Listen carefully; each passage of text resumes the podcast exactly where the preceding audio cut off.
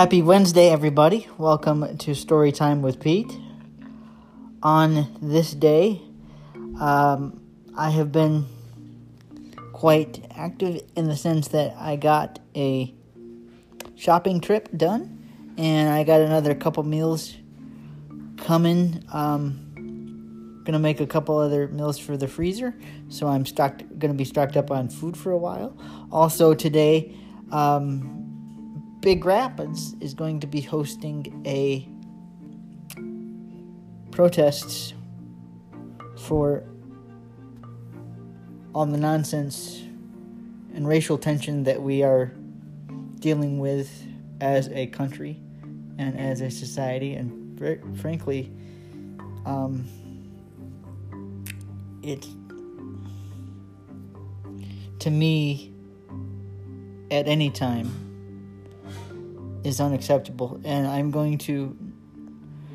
Um, while I, it is challenging um, to protest in person. We're still doing a social distance protest, and um, for safety reasons, I'm going to do it virtually. There have been potential threats that it could be disrupted uh, in person today, so they are uh, Big Rapids is offering a virtual option, which I'm going to partake in on Facebook with some other people I know. Um, because obviously, you want to stand in protest of injustice at any point.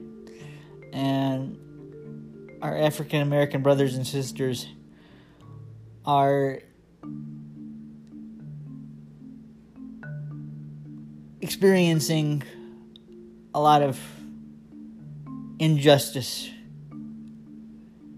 at the present time, though they've been oppressed far, far longer than anyone should be. And I believe that while all lives matter, uh, we we are especially in a consciousness and a state in time where black lives because of what's happening presently with George Floyd and many others in uh, in our midst they definitely do matter. And this is not this is not right. And though I cannot physically participate in, in, in protest, or though it is a challenge to physically participate in protest, I'm going to partake in a virtual protest this afternoon on Facebook. So, to all,